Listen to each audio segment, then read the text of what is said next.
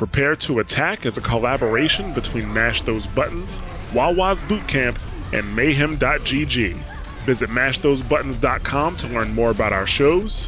Visit Wawa's Bootcamp on Discord to get coaching on your favorite Overwatch characters. Visit mayhem.gg for live coaching streams and VODs.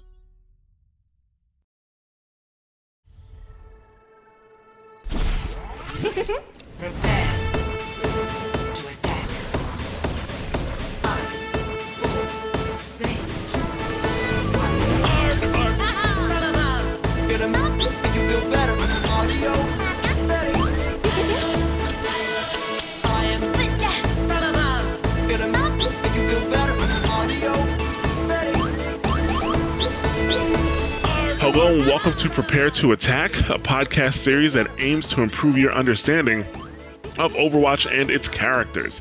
Today's hero is Orisa. I am Jarrett, also known as Ja, and I'm here with Evil Toaster, a coach from Wawa's Bootcamp. Hello. How you doing? You want to uh, tell the audience a little bit about yourself? Your experience with Orisa? Uh, sure. Uh, started in about season five. I decided I wanted to learn a new hero because I had like three million hours on Reinhardt and just wanted a break. So I picked her up, played her as much as I could until I figured her out, and now I have more hours on her than Reinhardt in a competitive queue. All right, awesome. Oh, let's go ahead and get into the character overview before we get into the details of the character. Uh, Orisa, she is a main tank or a shield tank. Her main weapon is the fusion driver, and she also has the abilities Halt, which allows her to shoot a graviton surge, which can pull people toward it. Fortify, which allows her to take half damage, and also she can't be moved. And then she has her protective barrier, which, like I said, she is a shield tank. Her ultimate is Supercharger, which boosts the damage of all allies that are in line of sight.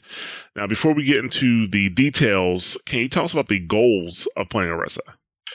Orisa is probably, I would say, the heaviest of the armor health tanks, you know, including Winston, Reinhardt, D.Va, which I always think you should have pretty much one of on any given team comp. I say she's the heaviest because, unlike Reinhardt, who people would consider, you know, a really big, heavy tank, Orisa can generate shields while her shield is deployed and also do damage. The sacrifice, of course, is that she's really slow and she can't do damage through shields like Reinhardt can. So Orisa's goal is to really just be like a, the kind of a heavier anchor than Reinhardt is, where you're defining the space where your team is going to pretty much stay still and earn your advantage through superior damage output. All right, great. Well, let's dig into her fusion rifle. Oh, sorry, not the fusion rifle, the fusion driver. What can you tell us about the fusion driver?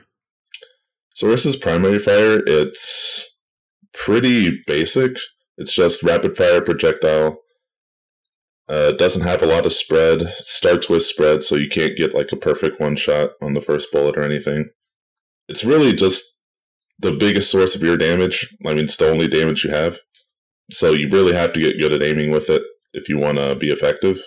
Because, you know, other tanks you could generally be effective just doing a lot of protection. But when you're holding a line and you're saying that this is my team space, you know, you have to have a threat to say to the other team that you can't walk past my shield or you can't just, you know, walk in for free. So being really good at aiming your fusion driver is something that is really important. And it's something that you should practice in custom games with bots or anything just to get used to it. Like for me, Gotcha. I have a custom game mode set up that I just have bots that don't shoot, don't do anything, they just walk around or whatever. And I practice shooting them while they're walking or practice shooting them while I'm pulling them with the halt ability. And you just really need to be used to tracking people and leading your shots as they're moving. So you could deter people from, you know, just walking in a straight line in front of you and into your shield. Right. Okay, I gotcha. That makes sense. Uh, uh, some particulars about when you're actually using a fusion driver is it does decrease your movement speed, so that can be a bit of a pain in the ass. Uh, you're not going to chase anybody down to kill them. you know, it, it reduces your move. Yeah, it reduces your movement speed to 2.75 meters per second, and uh, it does. It actually has quite the large uh, clip. It has 150 ammo, and that's so that she can you know sustain damage. Right. Yeah. So, and uh, each hit that she pulls off is uh, 11 damage per hit, and those projectiles move at 80 meters per second. And uh, for those who haven't listened to any of the, the previous episodes, uh, projectile means that the bullet actually needs to travel to its target versus somebody like Soldier 76 or McCree, where, uh, you know, their hits, when they shoot, their hits register immediately. So that that also goes into what you're saying about learning how to aim with Orisa. Like it's not just like Soldier where you point and shoot. You actually have to lead your targets if they're you know strafing and things like that. Correct? Right. Rissa's weapon is pretty unique to everyone else in the game because other projectile heroes, they're not like super rapid fire like Orisa's are. So it's similar to like if you could track like with Soldier, it's similar, but you have to lead your targets like you would with a Hanzo or whatever. Right.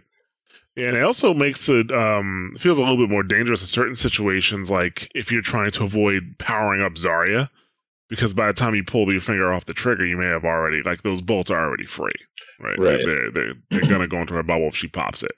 Yeah, people do like to pick Zarya into Orisa for that reason because I consider or classify Orisa as a spam hero. Same that you would say like Junkrat's a spam hero because you just spend a lot of time holding left click. And against Zarya, you just have to be really mindful if she has her bubble or not, and just try to bait it out before you shoot. Okay. Gotcha. That's that's a good tip. Uh, something of, also of note for Orisa's fusion driver is that it has a longer than average reload time. It's like 2.5 seconds versus the average, which is 1.5 seconds. Right, it's pretty. Long. It's the longest in the game. I'm pretty sure. Yeah, I think the the second longest that we've covered so far has been Zenyatta, which is two seconds.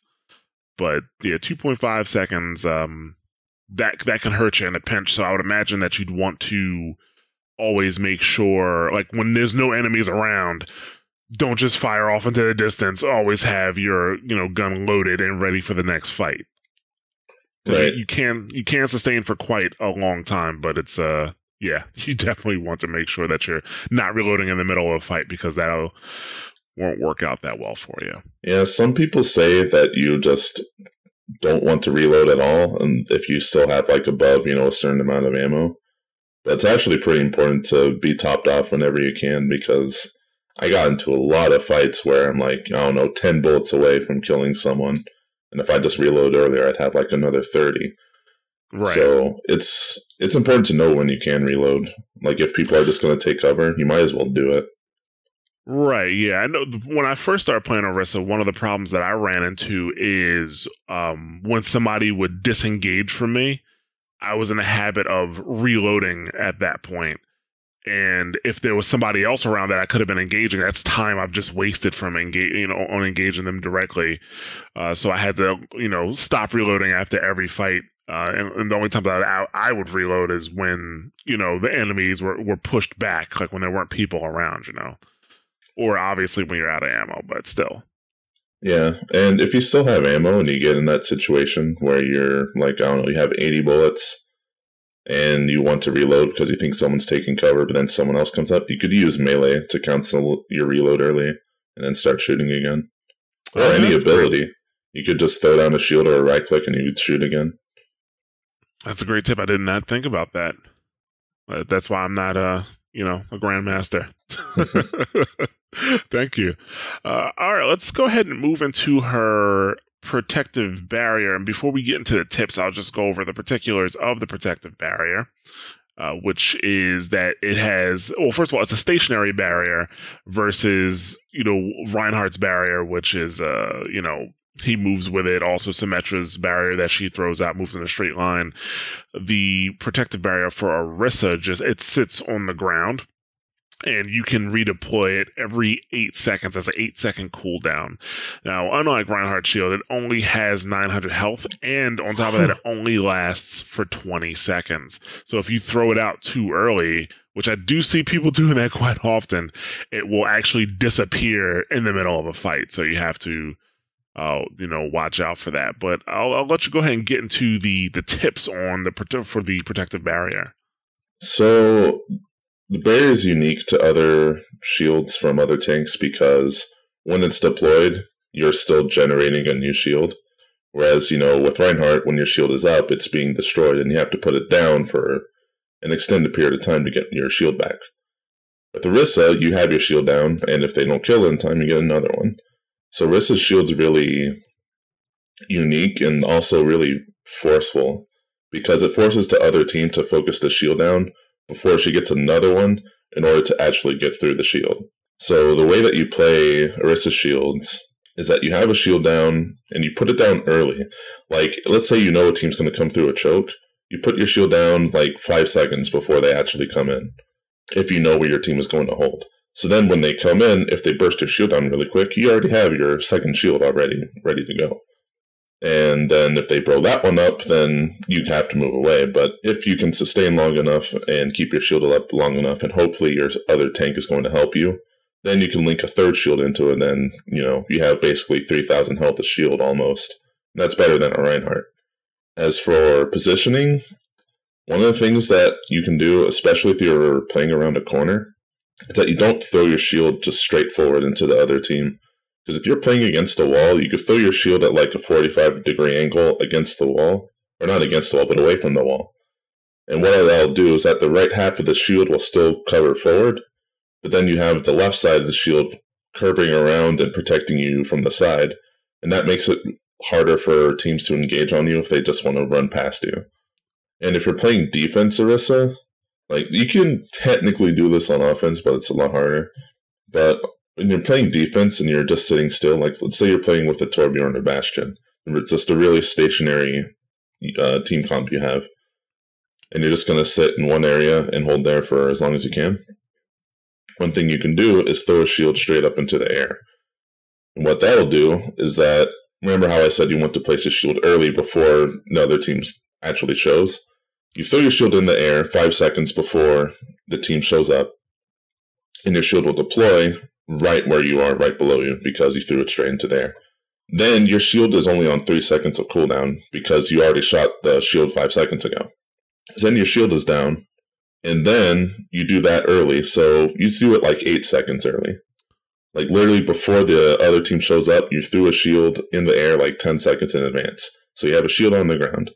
Then, when they're going to show up five seconds in advance, you throw another shield in the air. So what that'll do is that when the team shows, they'll start shooting the first shield that you threw on the ground, and if they destroy it in like two seconds, the shield that you just threw in the air will then land on the ground. Then if they destroy that in three seconds, uh, you have another shield on cooldown that you just put down after that. So you link three shields together, and uh, let's say if you're against another Orisa, they only get to have one. Right. And of course, if they have Reinhardt, you'd basically have shield advantage because that's 2,700 shield. And if they're trying to focus your shield to get to your Bastion or Torb or just any team comp that you have behind your shield, they can't do it. That is, I I would have never ever thought to do something like that. That's actually pretty awesome. I have to try that next time I play. So really Uh, good. It's hard to do on offense though because you can't shoot straight up if you want to move forward. You have to shoot it at a bit of an angle. Right. That that is that is true. I mean, but I do like you know the way the game is played at at um. Oh, I'm not going to say it at higher levels for sure, but like it definitely at lower levels, like, you'll definitely have points where your team and the other team are sitting there looking at each other, shooting each other through shields, you know, or trying to ch- take a point, a choke point, or something like that. So on offense, uh, I think it's definitely it's definitely doable. What you're talking about. Um, but I, it's I would think that the the defensive side would definitely have uh, the advantage though, because it is their job just to sit there and not let you through, versus you having to push through. Right. So okay, so the the the barrier, um, the we said, only has nine hundred health. Do you would like? Do you think like uh, shield breakers like Junkrat and um, even let's say like a, a Reaper are, are huge problems for Orisa when it comes to that shield? Yeah. So earlier I said that Orisa's a forceful pick, and by that I mean is that if you're if the enemy team doesn't have a champion or a hero that can break the shield fast enough, then the shield is essentially indestructible. Because let's say the other team has like a full d- damage output of across all of their damage heroes of less than what 900 per eight seconds, whatever that DPS totals up to. Yeah. then the shield's never dying. Because as soon as it breaks, you have another one. So it forces the other team to either, like, literally six man focus the shield, like, Mercy freaking pull out her pistol just to break the shield and get advantage, or they have to pick a hero that is meant to break shields. So usually that means Junkrat. But some other te- teams or people just pick, like, you could pick Bastion, you could pick Pharah, some people even do Hanzo because Scatter Arrow does like half of the shield's life. So you it forces them to pick a hero like that. And if they don't, then you know you could just sit there forever. But if you're attacking against Orisa, then you, you kind of have to pick one of those heroes. So with that in mind, uh, if they have like one hero, like just Junkrat alone, just by holding left click on your shield, it'll destroy it, and like one grenade will get in between shields. About it. same with Pharah. They have roughly the same DPS. So if you're uh, defending something, if it's just a Junkrat shooting you, you're kind of okay. Uh, but if it's Junkrat plus literally anyone else, you're going to have to worry about tanking with Fortify or having another tank with you to tank some extra damage or whatever. Right. And I would say, unless it's a really bad team, you're probably not just going to have a single Junkrat shooting at the shield. Like, Right. they're not just going to chill while Junkrat takes the shield down, you know? Yeah. Um, so, I mean, maybe if you have something annoying like a Bastion behind his shield or a Torb turret, but, you know, for the most part, you're going to have at least two people, like a Junkrat and somebody else shooting at the shield. And, you know, then you have to worry about, you know, after he takes down your second shield, because hopefully you deployed your first shield early enough. Now you got to worry about being on cooldown and you're, you're a huge target sitting out there in the open. So that's that's a problem. But yeah, let's go ahead and move on to Halt, which is the graviton surge that I mentioned earlier. It, uh, basically, you can de- it's your secondary fire uh, with Orisa, and when you hit that button again on the secondary fire, it detonates and it pulls anybody uh, within a 7.5 meter radius into it. And that graviton surge it moves at about 20 meters per second. Uh, it looks like when you actually activate it, it has a little bit more than half of a second delay. So you want to keep that in mind. And you can deploy it every eight seconds as an eight second cooldown. So, uh, what can you tell us about using Halt effectively? So halt is essentially almost your biggest source of getting kills. Like I said earlier, like and yeah, like her primary fire is the only way you do damage. But the best way you could land hits with your primary fire is to pull people. So for the sake of just calling out, because the word halt sounds a lot like ult, like Yeah. ultimate ability. So when I'm talking with teammates and I say, "Oh, I'm halting," they're like, "What? I'm gonna you're gonna use ult?" And like it's it gets confusing for some people over the comms. So I just say pull because that's pretty easy to understand. So if you're on defense, it's pretty easy to just pull people to disrupt them. Like if they're doing a six man push or whatever into like I don't know, like we'll just use Kings Row as an example. They're all going to push in straight to the point on the first choke, first point, and they're on defense. If you just pull them up in the air while your team is about to counter engage, like all six of them, that makes it really easy. Like if you have a Genji or something and you pull them all together, that's a six hit dash. And then you could, you know, throw in like your second tank into there and he gets like really easy damage. Like if it's Winston, like anyone who is AoE, like Pharah really likes it, Junkrat, Winston, whatever.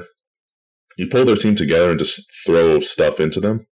That's a really easy way to start a fight and get an easy advantage because you basically just chunked everyone in the team. Uh, but for you though, uh, because your bullets don't really go through shields and they're not AoE, it's easy to just not get a lot of damage. So you have to have follow up from your team because if you're pulling everyone behind a Rein shield, you're not really doing damage, right?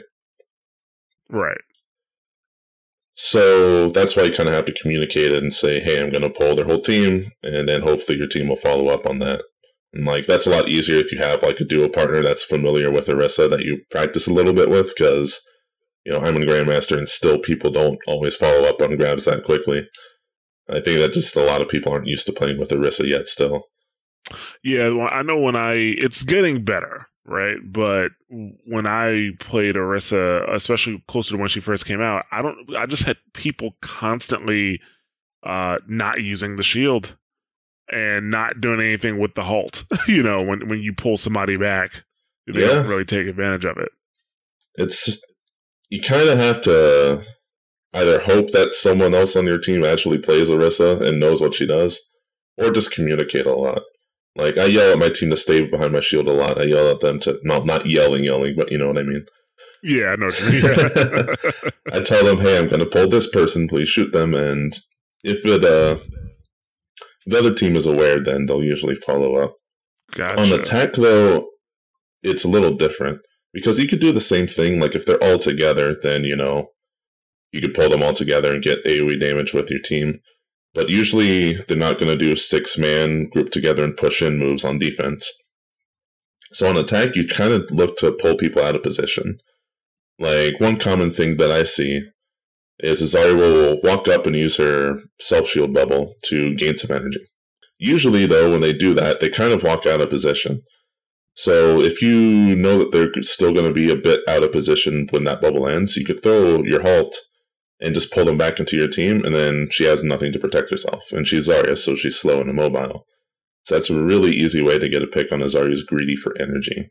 right. And then in cases where people are high ground, like let's say uh on Dorado first point where you're going up the hill and everyone always stands up on the high ground. One sneaky thing I like to do is go on attack, come out of the left exit and shoot a halt in front of the high ground and pull anyone who's dumb enough to stand too far onto the ground. And I would tell my team, hey, Lucio, speed boost into that team and kill them. Nice. Yeah, it's a it's an excellent idea. Even though I, I was on Dorado, what I, I, do see a lot still are people behind a Reinhardt shield up top. Yeah, So, but me, you can. throw it, I'm sorry. Go ahead. if they do that, you could throw the halt just a bit above Reinhardt, so it pulls him a little bit forward, and because he's holding shield, he can't move very Right. fast, so it'll still pull him off the ground, and then your team will just engage on him, you know. Well, sometimes that's all you need because Yeah. his team is sitting there warm, cozy, waiting for that Reinhardt shield to protect them from damage, and then whoops, gone all of a sudden. Right. Like any So- way that you could disrupt their formation with halt is really good, especially if it pulls them off of a platform. Right. Okay, that's cool. But as far as general use, like in fights, like this is offense or defense, I just use it to get damage. Like if I see someone that I could just, I know I could kill, like if they're by themselves, I'll just use the halt to pull them towards me or even just up in the air. Because if you pull someone up in the air, then you could use your primary fire to track their movement because they're it's predictable how they're going to move. They're going to get pulled up into the air, then they're going to fall to the ground really slowly. And then all you do is just aim right above them for a bit as they're rising up. Then you aim below them as they're falling down, and you could get like all the bullets you need to kill a 200 health hero. Gotcha. Yeah. Yeah. I know. I I tend to use halt most often to finish off enemies. You know, as somebody's trying to run away from you, like around the corner or something like that, you just pull them right back. And um, I see, one, one, one important thing about that to remember is that when you're doing that, when they get pulled back to the graviton surge, uh, they don't get pulled into it; they get pulled right to the outside of it. So if you're gonna aim and pre-fire, it needs to be like right to the outside of the graviton surge. Right. And that's uh, again another thing I practice in a custom game. I just have a setup to where again the enemies don't do damage; they just walk around, and I just pull them with the halt with a zero cooldown and just practice aiming as they get pulled and aiming as they fall down to hit as many bullets as I can. It's good practice.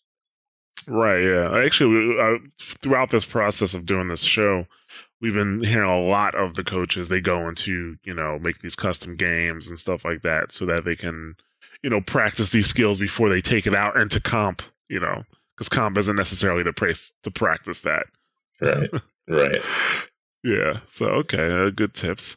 All right, let's go ahead and move on to Fortify. So Fortify is a an ability that temporarily reduces Orisa's or the damage that she takes uh, by 50%. And she also can't be affected by crowd control abilities or CC abilities, which are things like uh, you know Reinhardt, uh, Reinhardt's charge or um, Mei's uh, ultimate, or actually May uh, freezing her. Period. You know McCree's stun, things like that. Things that will make you stop or, or uh, move you. Like she can't be affected by that. Any And movement last- impairing effects. Yes, that's a that's a better way to put it. Yeah, Because things movement- like uh, anti grenade can still poison you. yes, they can. So uh, yeah, the duration is four seconds, and the cooldown is six seconds. So you want to speak to Fortify for a little bit. The cooldown is six seconds. Thought, cooldown is no the cool the cooldown is ten seconds. Sorry, Alright, ah, I, I subtracted the four from that. Sorry about that. Yeah, thank you yeah, for the correction. The, The, cooldown, cooldown actually starts seconds. as Fortify ends. Yes. oh, that actually that's another important thing. So for, while Fortify is active, it will not. The cooldown hasn't started yet. You have to wait until Fortify is done. Right. All right, great. And I wish it was that low. yeah, that would be pretty awesome. So Fortify, it's kind of an emergency tool. Like it's the kind of uh, ability you don't want to use very liberally because it's really the opening for the other team. Because this is a thing I call like because I'm a Marvel Ca- Capcom player. I call this like the X Factor effect because it's a kind of tool where it's more powerful if you have it, not if you're using it. And what I mean by uh, that is, let's say you have Fortify off cooldown. It's ready to use. The other Reinhardt, like let's say you're playing against the Reinhardt. The Reinhardt can only ever win against Orisa if Fortify is down. Because that's the only time that Reinhardt can actually do damage and charge.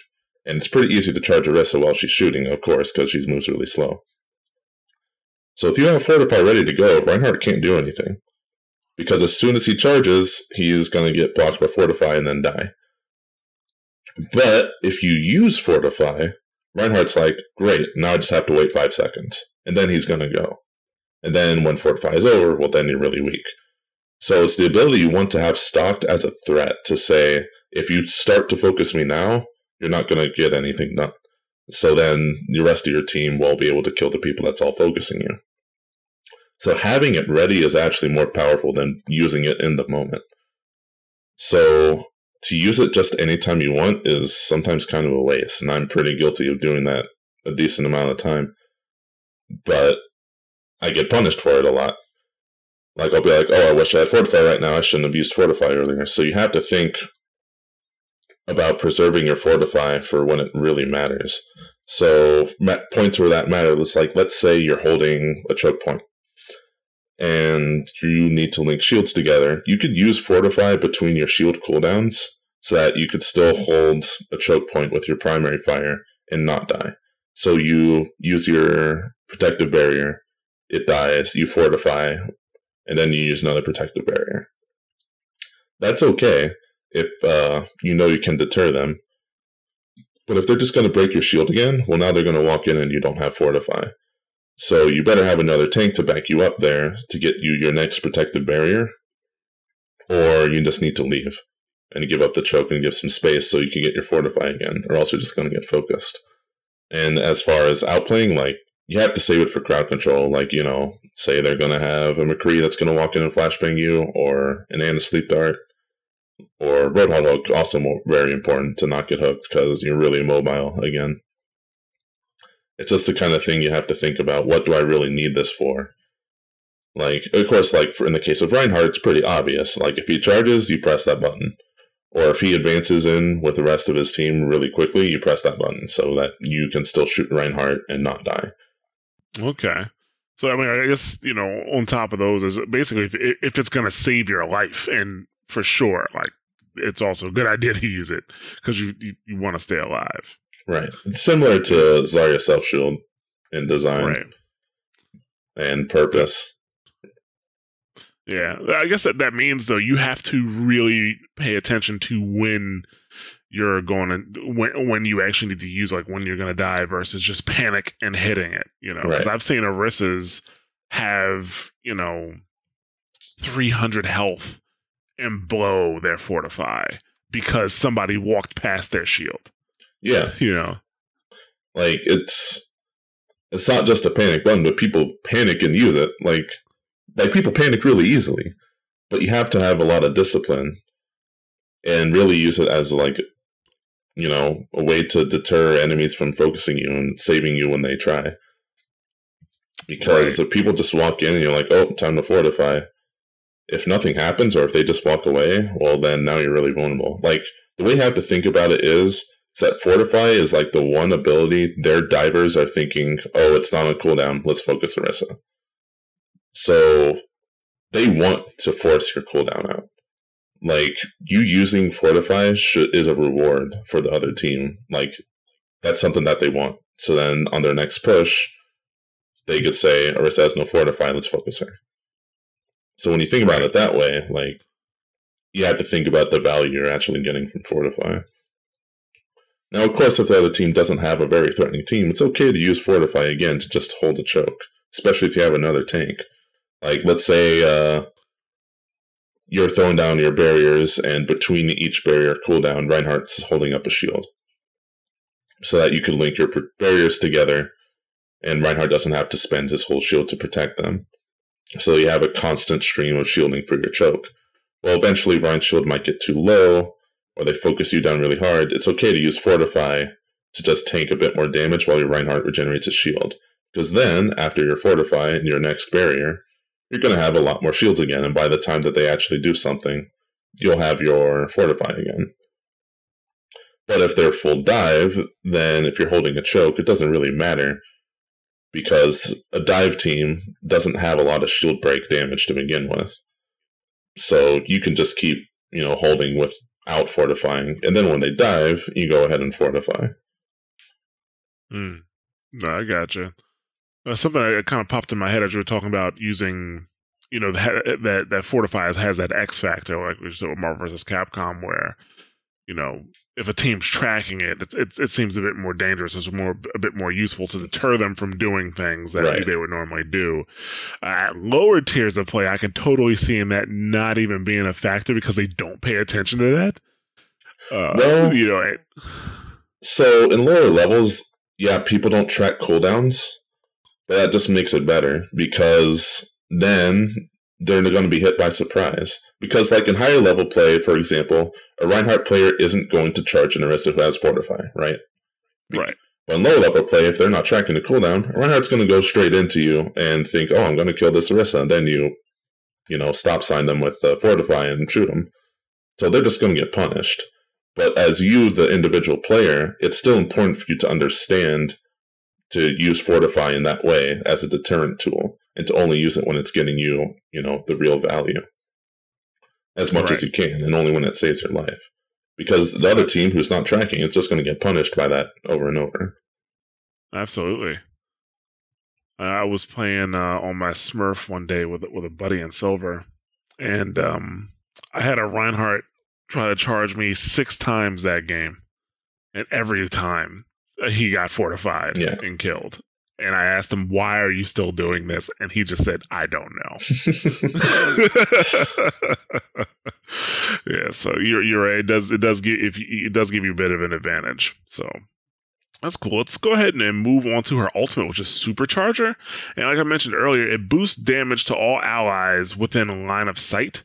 Um, well, at least that's what you know the the description says. It actually has. I think it has. It's actually a 25 meter area of effect is the official uh, distance it can it can um, reach, and it boosts damage by 50 percent. So anybody who's affected by Supercharger will have the damage boosted by 50 percent. It lasts for 15 seconds. Uh, the Supercharger also has its own health pool. So if so, you know you want to it's not invincible. You want to make sure it's protected. But uh, let's go ahead. Let's get into tips on using the supercharger. What can you tell us about that? So supercharger, the more that I've been playing, the more I found it's actually more. It has more uses than it might seem, but it's really fragile and finicky because again, it's only 200 health. It doesn't move. It's really vulnerable to a lot of things. So in season five, which was during the dive meta, it was really hard to use it because an enemy D.Va or an enemy Winston would just hear you pop that ult and go straight to it, and just Winston would kill it through your shield, or D.Va would just you know run charge past your shield, knock you away, and kill it really quick. So against dive tanks, or really just dive teams in general, you have to be really careful with how you use Fortify. And the way that I always used it was I would wait for D.Va and Winston to blow their jump cooldowns and then plop the supercharger on the ground, and then my team would be able to kill the tanks really quickly. Because no one's going to jump on it. So if you know the other team is going to jump on it with any kind of cooldown, just wait for that first. Try to bait out their cooldown. Hopefully it doesn't go on you. And then you just supercharge. For other kinds of teams where you see like say like Kings Row Streets phase, just long hallways and uh or even like this is actually common on the new map on Junkertown Last Point, which is basically just one long hallway with a curve. When you're playing grounded comps like it's Reinhardt versus Reinhardt, or in this case Orisa versus Reinhardt, and now the other team is grouping together and pushing in, you could use your supercharger just to win a shield battle, really. Because the other Reinhardt is thinking, you know, I have this much shield life, I'm going to walk in with my team, and then we'll be okay up to this point. But then you throw down a supercharger, and then it throws off all the math. Because now Reinhardt's shield is like, what, 33% less effective? hmm And now all of a sudden he's out of position because he doesn't have enough shield to win a shield battle, and then his whole team's going to be out of position. So you halt the whole team up into the air, which is effectively a knock up, like in League of Legends or whatever, because it stuns them effectively because they're not going to move while they're being pulled into the air. And then you supercharge, and then you break their shield. And now they're all out of position with no shield, and then they're all dead. So you could use your supercharger before a fight. And I think using supercharger before a fight actually starts is the right move. Because using a supercharger in the middle of a fight is really dangerous because you can't protect it very easily. Like another Reinhardt's just gonna swing or fire strike it or whatever. And you can't really get the best position for your supercharger. But you want to use it before they can do anything about it and when you still have room to engage. Not too early though, because if they're so far away and they see you supercharger, just like, well, I guess we're just gonna wait for it to go away. Right. So that doesn't really work. But if they're if they've extended far away from cover, like again in these long hallway kind of team fights, if they move and they don't have their cover available anymore, then you plop down the supercharger and chase them down, break their shield really quickly, pull them back, and kill them. That's really, I think, really good and common strategy for those types of engagements. And for other stuff, like you could do like weird stuff like there have been times I've supercharged just for one kill. Like if you're just like pushing and you're snowballing and you need the momentum. Like let's say for example Dorado last phase after you cap the point, you know everyone has that bad spawn where they're coming out of the little basement. If you can get in there and maybe just find one person that's out of position, sometimes I've gone so far to just like pull two people and supercharge just to kill one of them, and maybe the, my team would pick up the other one because I know that if we kill those two people, we get high ground positioning and we get distance guaranteed. Like it's a tempo kill, but it's it's value like for the map, and I will know that like if I pull them, like for example, the best example is a soldier. Because if I pull a soldier that's just around the corner, he's going to start sprinting, and he'll get away really fast. And if he has a heal field down, then it's even harder to get a quick tempo kill on a soldier. But if I know if this kill is going to equate to something more than just that kill, like it's going to mean map control, it's going to mean a lot of cart distance or whatever, or even like a full objective, I'll just plop the supercharger for it just to get the extra damage. Sometimes that's worth it. Right. And there's also times where I supercharge just to draw attention away. Because, like I said, like tanks have this irresistible urge to kill the supercharger, like Winston or D.Va. Like the, I've literally made plays where I'm like, I'm gonna put the supercharger because I know those tanks are gonna dive me, and then my team will do, you know, dive on the rest of their team, you know, because they just can't resist killing a supercharger. Yeah. So I'll be like, I'm going to supercharge in this little corner with little shield here just to make it as hard as possible for them to deal with it. And then they're all going to try to deal with it. And then I'm drawing aggro from like three different people where I'm shielding it in a corner. I have fortify and I have another shield ready, and they have to get through all of that. Meanwhile, my team kills everyone else. Hopefully. Yeah. So there's a lot of different ways to use supercharger, but it's really easy to misuse it because it's really fragile. You always have to have some kind of plan with how to protect it, or have a plan if you know it's going to just go away really quickly. Like you could just super like if it's like a fight you really want to win, you could just supercharge just to draw away attention again because I mean the same thing. Like I said, you're drawing aggro, but if you're if the other team is going to kill your supercharger in three seconds, that's still you know three seconds your team was damage amped, and maybe that could help win a duel, and that's going to force one of their teammates to look away from your team to walk past your shield, kill your supercharger. So that's you know a flat 200 damage blocked because you went into your supercharger instead of your team. But also that's time that they had to take away from shooting your team to walk to the supercharger and kill it, and then maybe reload or whatever. So you're effectively damage blocking something with your supercharger in the middle of a hectic fight. But that's still a low value supercharger. But if you don't have a choice, it could still help you, you know? Yeah, no, I get you. I think what, you're talking about is actually a problem that I have had for since I've been start since I started playing Orisa, and that's waiting for a you know perfect moment to use the supercharger, and then you end up like not really using it at all. Yeah. Like I, I, I've definitely had games where I have had the supercharger, and then by the time I got to the end of the game, I was like, I didn't supercharge one time. you know that because it's like, oh, well, that Reinhardt's going to absorb all the damage, so we have to wait for the Reinhardt shield to be down, or they're okay. Well, there's not enough people around to to use it, you know, stuff like that. But wh- what you're saying is that you know you don't have to wait for a perfect moment to use it. Uh, you basically have to be able to analyze the situation. Right. Yeah, Basically, you have to know what's going to happen next. And as long as you do that, then you can know when you can get a good supercharger. Because, you know, if the other team is immobile, then you know that in the next moment, your supercharger is going to be relatively safe, and you probably don't even need to shield it. You could just put your supercharger around a corner so it line of sights your team, and the other t- team can't shoot it. And then you just walk in and let your team walk in with the damage boost and kill their shield and kill them. Or if you know that they are going to dive you, like you can even do things like, like let's say you're against a D.Va. If you supercharge her like in a corner and you shield in a corner, then their D.Va can't actually kill it because you're just going to be walking back into the corner and you're going to sit on top of your supercharger like, you know, like a chicken on an egg, protecting your baby. So D.Va's to come in, not knock you away, then you just shoot D.Va in the face a bunch of times until she's demeched. right. And meanwhile, your whole team is supercharged. Like you could still do supercharges in like like the best example is like Volskaya last point, where you could just sit in one of the corners on the point with a shield. And if you supercharge, everyone's gonna look at you. But, you know, that's tanking. That's what you're supposed to do.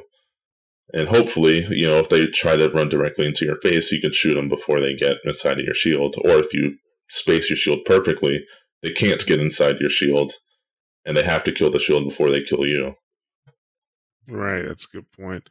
Yeah, so so the, one of the main takeaways when using the supercharger is it's not one of those abilities where you have you know when X condition meets Y condition, you use supercharger. As you actually have to be able to look at the situation, Right. analyze it, and then make that decision to put it down to give your team that extra damage. Exactly. All right, great, good to know. Uh, so uh, why don't we hop into Orisa's strengths and weaknesses? What, what would you say? Let's start with strengths. What are Orisa's biggest strengths? Rissa's strengths is that she has the most effective health of any tank, I would say. Because she, again, she's regenerating shields as she's deploying shields. And like even just like with the raw numbers, like one shield's 900, and then with Fortify and your base health, it's not 2000, so it's not more than Reinhardt, but you're to get two shields off before you die if you have Fortify. So that's what, 1800. Then you have your health, which is doubled by Fortify, so that's another 800. So you're pro- you should have about 2000 and what? 2600 effective health Mm, at least. which is 100 more than Reinhardt's effective health, assuming he gets no sustain. So Orisa is very, very tanky. Gotcha. And on top of that, she has range damage, which is a huge benefit. And she has range crowd control, which is very big. Like, all of this is just a sacrifice of being really immobile and slow, which is, you know, her weakness. But as far as strengths go, it's just that she is really self sufficient, I would say. Like, if I have to solo tank, I, I usually just pick Orisa. Unless it's like a really, really dive heavy team that needs me to be on Winston or whatever. But if you have mm-hmm. like, you know, like two hit scans and a Widowmaker player on your team because everyone plays DPS, might as well pick Orisa if you're solo tanking. I, I usually pick Orisa when I see. Uh, I'll say it like this: when I when I don't have that much faith in the damage output of my team, Yes. I'll go ahead and it, it, help and pick out Orisa. Especially if they're on- not going to shoot shields. Yes, yes. Except I would, I would on console. I have a, I have to have a pretty tough time playing Orisa. I don't understand why though. It's it's uh, maybe because it's just not as responsive uh, for aiming, and uh, on on PC leading those shots is a lot easier than on console, at least for me. Right. Uh, I'd imagine. but like, do, does console have aim assist? It does, but it's like light aim assist. Like it doesn't. It's not as heavy as some games like Right. Destiny, where it will just straight up drag your cursor across the screen. Well, aim assist Um, probably doesn't help much for Orisa Yeah, because it's Like, projectiles. Yeah, maybe yeah. That's the thing. I think you can actually turn that off. Maybe I should turn see if I can turn it off for because it, it does give you the option to turn off individual stuff for each character. Yeah.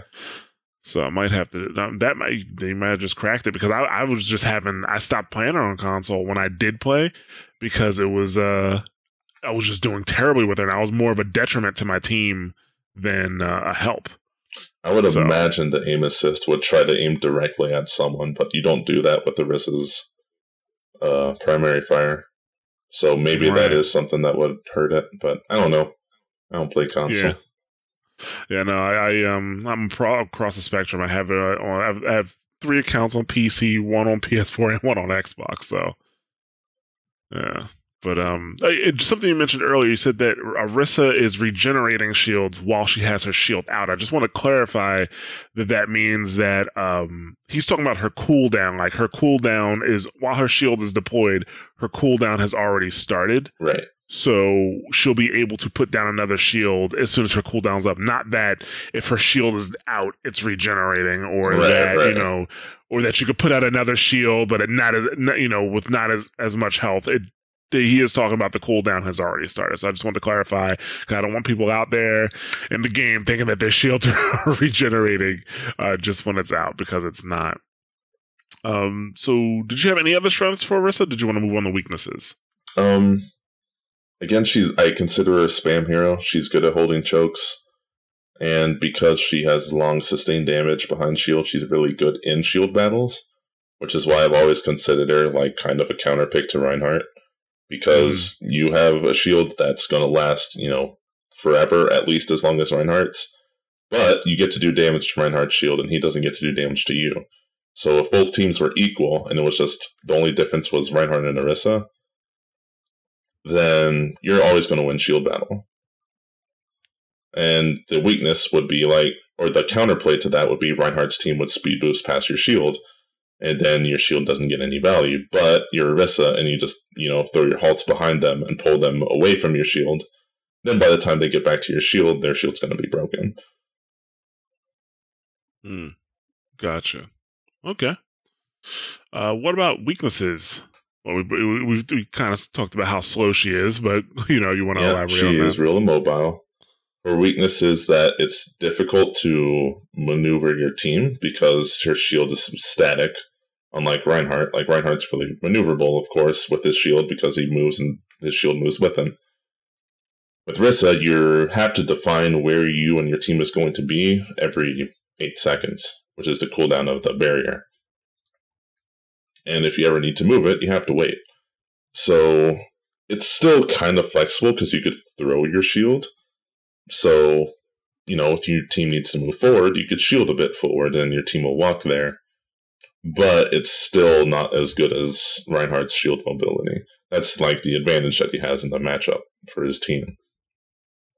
So you have to be really conscious of where you're throwing your shield and not throw it too far. Like if like if you're gonna start a fight with the other team and you throw your shield too far, the other team's gonna walk past it and then you both meet and then it's like, oh, now I don't have a shield for, you know, another seven seconds. And then you all die. So Mm. you have to be really careful with how far you throw your shield. And other weaknesses are just like she doesn't have a way to go through shields. Like Reinhardt and Winston both go through shields and Matrix. So they're good at fighting other tanks. Orisa kind of just gets blocked by other tanks too. And her halt also gets eaten by D.Va Matrix, which is pretty lame. It doesn't go it doesn't pull people through shields. So you have to basically earn your advantage before you can get easy pulls with the halt. Okay. All right, let's um move on to common mistakes that you see people make with Orisa. Common mistake. I'm going th- down each ability here. Like common mistake, I guess, with fusion driver is just like uh, not really trying to lead targets, or not really uh, even just not shooting when you should be. Like a lot of times, you could be more effective shooting um, a shield than trying to shoot people. Because if someone's really far away and you know you can't kill them, then they're just to heal up probably by the time that you think you could kill them. But if you shoot a shield, then their whole team has to move back because they don't want to be under threat of crowd control or one shot abilities. And Orisa's really good at doing damage to shield because she never has to reload. Well, I mean, she does, but she has a lot of ammo. But there are also times where you could do things like if you're against a Widowmaker, uh, also, fun fact Widowmaker players hate playing against Orisa. Because if you're an attacking team and one of your DPSs is Widowmaker, then your other teammate has to be a shield break character. Because if they're not, your shield is indestructible. For like what I talked about again, where you it's a forceful pick. You have to pick a hero that can break the shield, or else the shield is effectively indestructible because it's always going to get refreshed. So with Widowmaker, all you have to do is make sure your shield is always up and just left click her when she's scoping. Because even though you won't kill Widowmaker, anytime she gets hit by a bullet, it throws off her aim because there's a little bit of recoil. And eventually it's going to force her to move away. Like they're not going to hit any shots while you're holding left click on top of an enemy Widowmaker, no matter how far away they are. And you know, they're standing still mostly because they're scoped, so they're not moving a lot, so it'll get damage in. But that's really, really good against Widowmakers. But it's again just thinking about what you can really do with your primary fire, because you know, if they're going to walk in with the shield, you have to shoot the shield. Because shooting people isn't going to do that much until they're actually exposed or you hit them with a halt ability, you know. Hmm. For barriers, a mistake I see is using it kind of like too early. Yeah. Like I think you mentioned it before, but you can use your shield in a bad spot where the other team's just like, well, let's just shoot the shield, and then we don't even have to take damage. Like if you throw it too far and throw it too early, then it's not going to get any shield value. Like the way that you use shields in Overwatch is I'm putting down this shield, you guys are going to damage to it while we do damage to you. So any damage that goes into your shield, you want to have reciprocated with your team's damage, hitting something, even if it's just their shield, you know, that's a shield battle. If your damage is not connecting and their damage is connecting on your shield, that's a low value shield. So if your team isn't behind you, or their team has too much cover, or they have a bigger shield, then throwing down your shield is going to end up being a waste. Because then it's going to get broken really quickly, and then you're really vulnerable.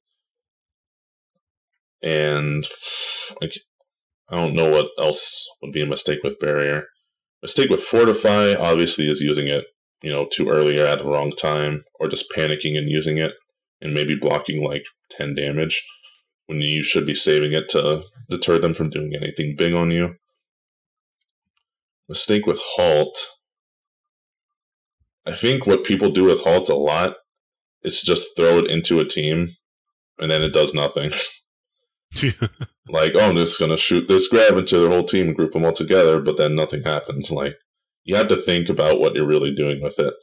Now, like, if you're doing it to pull them back f- away from your shield, it's effectively a knockback, and that's good value because now if they're trying to shield into you, your shield's going to break sooner and yours is going to break later. And that's, you know, that's decent value for a halt. And if you lift the whole team up into the air as a knockback, that's a good way to engage because your team is going to start moving in on them while they're falling to the ground. So they're essentially immobilized. But you also have to think about what kind of team comp you're up against. Because, like, let's say you're against the dive team and they have Winston. You're going to get more value waiting for their Winston to jump in and then walk into his bubble, halt him to the ground, and then shoot him and kill him than you are just going to throw a bubble into their team during a poke phase. Like against dive, you want to wait and save your halt for their engage because any of their divers is going to get really screwed up by halt. Like Genji's going to dash in and then you pull him back, and now he's just in the middle of nowhere and he's not going to get any resets anymore. Like the Genji is living off of that dash and trying to get in range so he could do damage and get his reset and then get to safety or get to his next target. Winston is l- relying on being on the edge of his shield so he could dance in and out of the bubble and absorb damage and no one could chase him. But if you know where he's going to dive and where he's going to land, you just walk into the bubble and pull him down and kill him, and so does your team, and then it's really easy. And if you're against, I don't know, like, what else is dive? Like D.Va, you know, same thing. She uses her cooldown. You pull her out of the way, and now she's out of position. Like anything that, if you know that they're going to dive, you have to save the halt. And just using halt at the wrong time is something that it just takes a bit of foresight. With supercharger, mistake is just you know not using it or using it too close. Like the range on the damage buff is pretty long. You could be far away from your team, and if you need to shield your team, you could be far away. Like one really good strat, if uh, you know you need to play supercharger, is just start the fight from away from your team. Because normally you want to be in the front line because you know you're a tank, but you could throw your barrier to your team in the front line if they need it. And meanwhile, you're in the back line and you could supercharge and just stand on it. Like you could stand on your supercharger to protect it if it comes down to it. And then your team can use the barrier. And it's really good if you have another tank. Like, let's say you have like a Zarya or even just a Reinhardt in the front line. You could play in the back line and be backline Orisa and just throw tanks to, or throw shields to your team so your tanks can use it or your other tank can use it. And then you have a front line and then you're a backline hero. Orisa's actually kind of flexible in positioning like that because she can tank from the back line by throwing shields and throwing halts and throwing down her long range fire and supercharging from long range at a really safe distance. That's a style of Orisa I don't actually see that much, but it is good in some cases. Just the, usually the problem is that you're solo tanking because everyone else on your team wants to play DPS, so you have to be in the front line with your shield. Okay. Well, any, do you have any additional tips for Orisa that we might not have covered? Um, the only other like concepts I would think about is like actual comps and when to pick her. Because again, the times where you don't want to pick Orisa is heavy burst. Like let's say they have Hanzo Junkrat. Your shield is actually going to die in two seconds. And then your team is under the threat of Junkrat spam and under the threat of Hanzo one shots. So they all have to move away. If you're Orisa into that, you have to really play your shields and not throw shields early. Because if you just throw a shield out just to like absorb spam, it's just going to go to waste and the other team will not care. So you have to wait and wait for them to actually engage to get the most value out of your shield and try to use halt to get people out of position and hopefully have another tank on your team. Like if you have a Reinhardt on your team that could help with uh, shielding, that's really good. And during that time, your team is going to have to try to get a pick, or else because if Junkrat and Hanzo live long enough, both shields are going to die eventually. So that's where using halt comes in and try to pull one of them out of position, and then your team will kill them, and then you know you win that fight for the moment because their objective, their win condition, is to break your shield. So if you're against a team where your win condition is, or their win condition is to break the shield, you have to consider if they'll do it really quickly. And if not, you might want to just switch to dive tanks so you could just straight engage on them instead of having to worry about shield health. Um, for certain maps, you have to think about if you really want to be Orisa, because, like, let's say uh, Numbani first point or Dorado second point, really, really focused on high ground. And in those cases, it's if you're attacking those uh, maps, Orisa is not really good. Like on Dorado, I almost always pick Orisa on first point, attack or defense. On second point, I'll pretty much always switch D.Va or Winston because Orisa just does not get enough value on the second point attack on Dorado. Like you can like if you got a momentum push, you could stick to it and like try to pull people off of the high ground. But most people are kind of onto that by now. Well, I say most. If you're in low elo, people probably are not expecting a halt to come in from under the bridge and pull them off. But in my experience, I get more value just playing Winston or D.Va. Like even in low elo, if you're a good uh, a good player, you'll probably get more value playing Orisa or D.Va than I mean playing Winston or D.Va than Orisa on those high ground phases too. Like regardless, because it's just easier to engage on them and tank damage. Then, as far as your own team comp goes, if you're solo tanking, like most solo queue tank lineups right now is Zarya Roadhog, and it really triggers me because there's no barrier. So your team is going to get hooked. Your team is going to get one shot by Widow. Your team's going to, you know, just not have anything to deal with, like really hard pushes. So if your teammates like picking a Roadhog, I kind of feel like I'm forced to pick uh, Orisa. Because if I pick Reinhardt, then I'm not really going to get protection when I swing, you know? So if I want to get effective damage, I have to have my own shield and play damage from range, and that's what Orisa does. And then, like, you know, if you're like whatever your other tank hero is, you could have to play it a little bit differently. Like if your teammate is Winston, then you just pull people together so that Winston get good AoE damage. If your teammate is Reinhardt, you just make sure that he always has a shield. So, you know, you just throw a shield into their team almost. Your Reinhardt will walk up and swing, and then he has a shield to play with where he can swing and absorb damage with his shield. And then, like, the other team just can't do anything about him. Mm. And then, you know, you pull people together so that you get AoE fire strikes and, you know, get you try to pull Reinhardt out of the way or the enemy shield out of the way if it's Reinhardt or whatever, so we get Earth Shatters. If it's D.Va, all you need D.Va to do is to matrix your shield against burst damage. Like if you see like a bunch of rockets or Junkrat spam coming into your shield, D.Va just eats it so that you get another shield again. And there's not a lot of like Orisa D.Va plays other than like, oh, my D.Va's going to use her nuke. I'm going to pull this person away from cover. Like, like it's really good against payloads. Like your D.Va will nuke the payload, and then you just pull them up away from the payload cover because they're going to hide behind the payload to get away from the D.Va ult, and then it kills them. So that's a really good strat. If your teammate is Zarya, you just try to. Uh, there's two ways of doing it with Zarya. You could let her be greedy and just give her the bubble, and w- Zarya will give you the bubble. You walk in front of your shield to absorb a bit of damage to give her energy.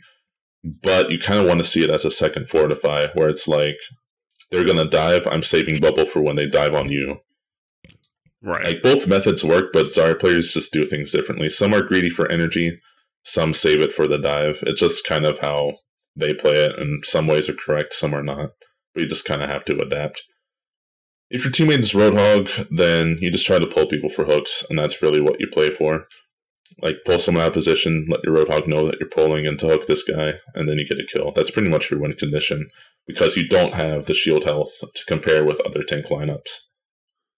That would be so frustrating if I got pulled by a you know a halt and then immediately got pulled Yeah. by Roadhog. It's really I'd good. probably I'd turn the game off. That'd be so annoying. But I'm sorry. Go ahead. Uh, I think that's every tank, yeah. Okay, great.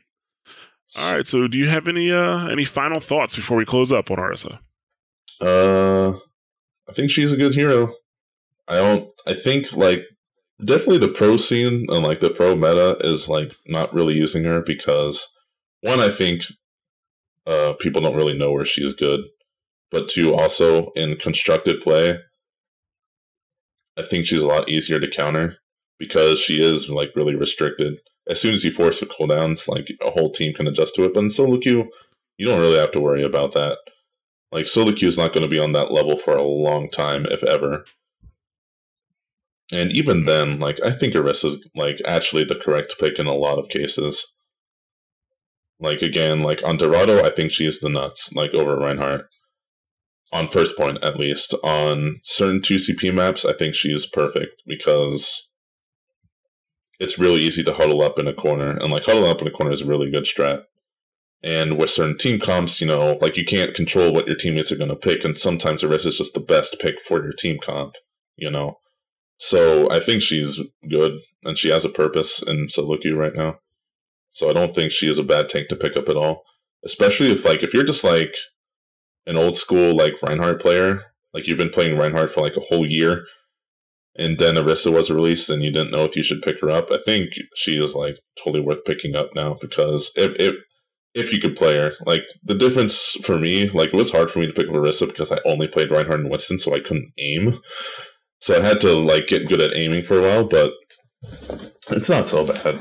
You can get good with it, with her, and as long as you know what to do, you won't like totally feed. All right, great. All right, well then with that, we're gonna go ahead and close up here. If you had any questions about what you just heard on the show or any of the episodes for Prepare to Attack, you can send questions to contact at preparetoattack.com and we'll try to get them answered for you, whether it be just in a reply email or if we get enough questions, we'll do a Q&A episode.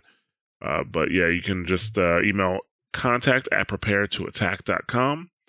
Uh, and as always, like to talk about Wawa's Bootcamp. Evil Toaster is a coach from Wawa's Bootcamp. You can go to Wawa's Bootcamp, which is a Discord server that has coaches for every hero on Overwatch on any platform. So it doesn't matter whether you're playing PC, PS4, or Xbox One. You can hop on the Wawa's uh, Bootcamp Discord server and, you know, talk to others about the character that you want to play. You could talk to a coach and get uh, coaching sessions to get better at that character. These episodes are primarily to get people familiar with characters, like, you know, whether you're new or whether you're just trying to, you know, maybe hop over to a new character. After you listen to this show, if you want to learn more about Orisa or any of the characters in Overwatch, I highly suggest you go over to Wawa's Bootcamp, which is at discord.gg slash Wawa's Bootcamp. Hook up with a coach and they can take you to the next level. Additionally, I like to bring up mayhem.gg, which is one of the tools that Wawa's Bootcamp coaches use to help their students. Mayhem.gg basically allows you to take a VOD and go over it with the coach live and the coach can you know fast forward and rewind it they can draw on the screen and draw attention to different things and also a good thing about mayhem.gg those coaching sessions can be streamed and they can be played back at a later time so even though you didn't get coached on a specific hero, you may be able to watch somebody else's coaching session and learn a whole lot. So I would definitely also check out mayhem.gg because it's pretty awesome. You can find me over at mashthosebuttons.com. I'm the host of Watchpoint Radio, and we released, uh, and Watchpoint Radio is a is an Overwatch podcast that focuses on the Overwatch community.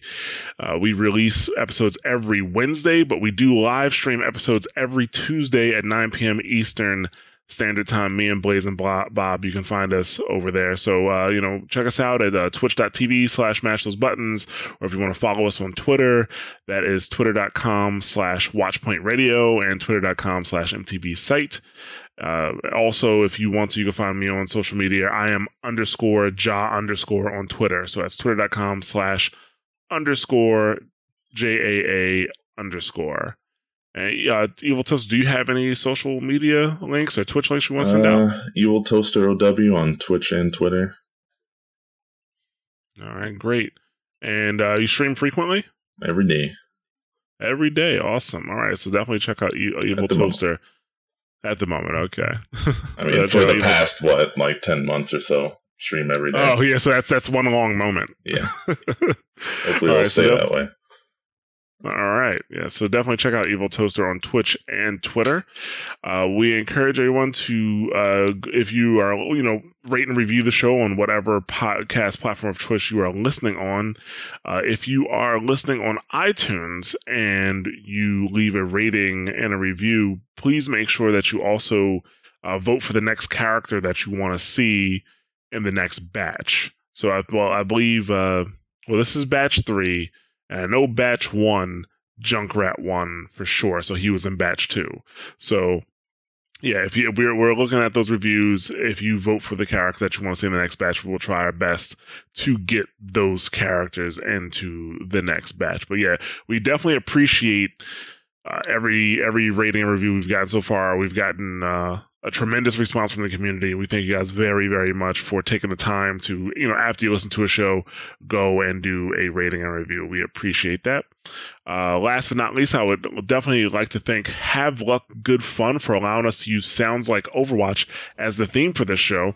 I highly suggest you check out Have Luck Good Fun on YouTube, where he has uh, more music and music videos that he takes sounds from games and actually makes the music with. So thank you very much, Have Luck Good Fun, for making sounds like Overwatch and then allowing us to use sounds like Overwatch on the show. And with that, we are done with this episode. Thanks again, Evil Toaster, for coming and talking to us about Orisa. I hope it was uh, it was educational for me, and I, I play Orisa quite frequently, and I hope it was educational for everybody else. And uh, we will catch you guys on the next episode.